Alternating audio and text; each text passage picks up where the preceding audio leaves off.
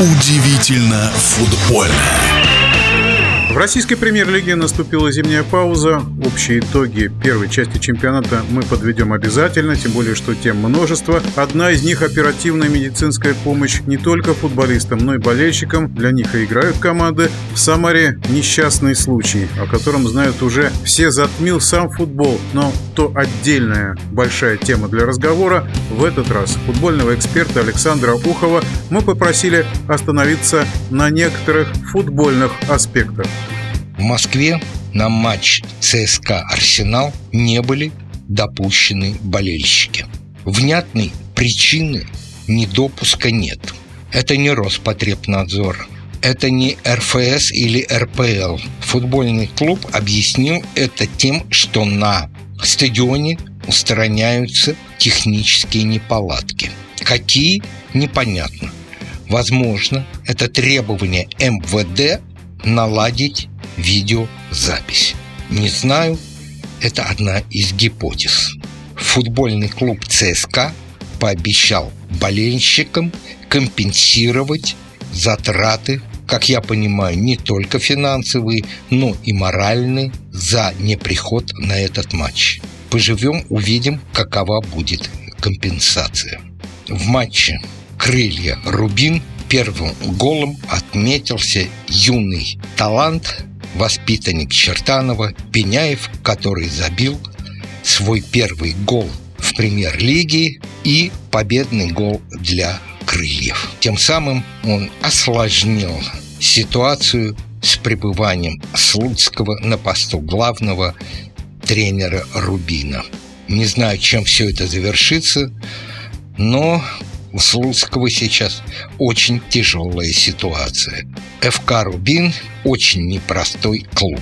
И вообще футбольное хозяйство в Казани имеет свои совершенно, скажем так, региональные особенности.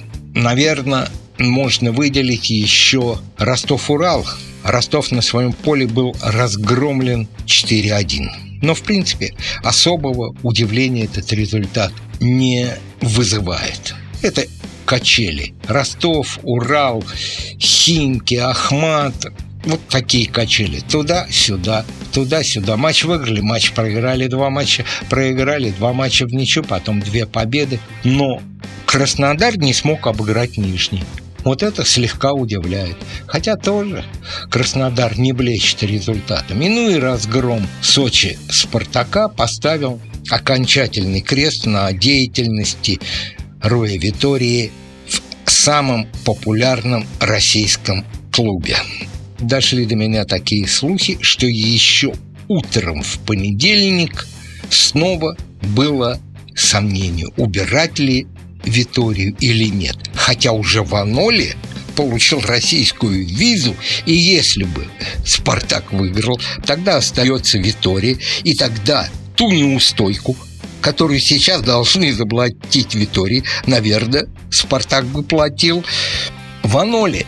Витория провел последний матч, он получит неустойку приблизительно такую же, которую получил я имею в виду финансовую, Николич. В кого интересует сумма, посмотрите, легко найдете, а Ваноли проведет переговоры уже по конкретной работе в «Спартаке» и, кстати, представит своего помощника. А может быть и еще кого-либо назовет, кто будет с ним работать и кого он хочет видеть у себя в команде тренерской.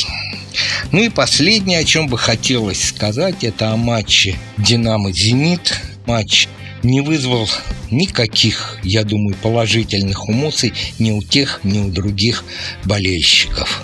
Разве что эмоции вызвала фотография Дзюбы на отдыхе вместе с семьей где-то на берегу теплого, тихого то ли моря, то ли океана. Вы знаете, в мои годы, даже если ты был на костылях, не прийти на матч, который играет твоя команда в чемпионате, себе представить было невозможно. А вот теперь не мне судить, хорошо или плохо. Моя оценка однозначно плохо. Но теперь, оказывается, чемпионат не завершен, а я в этом туре не играю, могу улететь. Конечно, наверное, тренер ему разрешил. Вот оно, чувство локтя, чувство товарищеского плеча. И больше, наверное, на этом останавливаться не будем.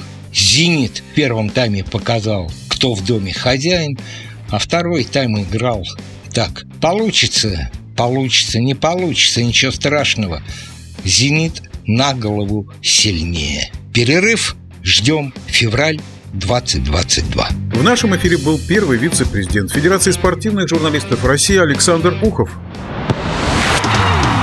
Удивительно футбольное.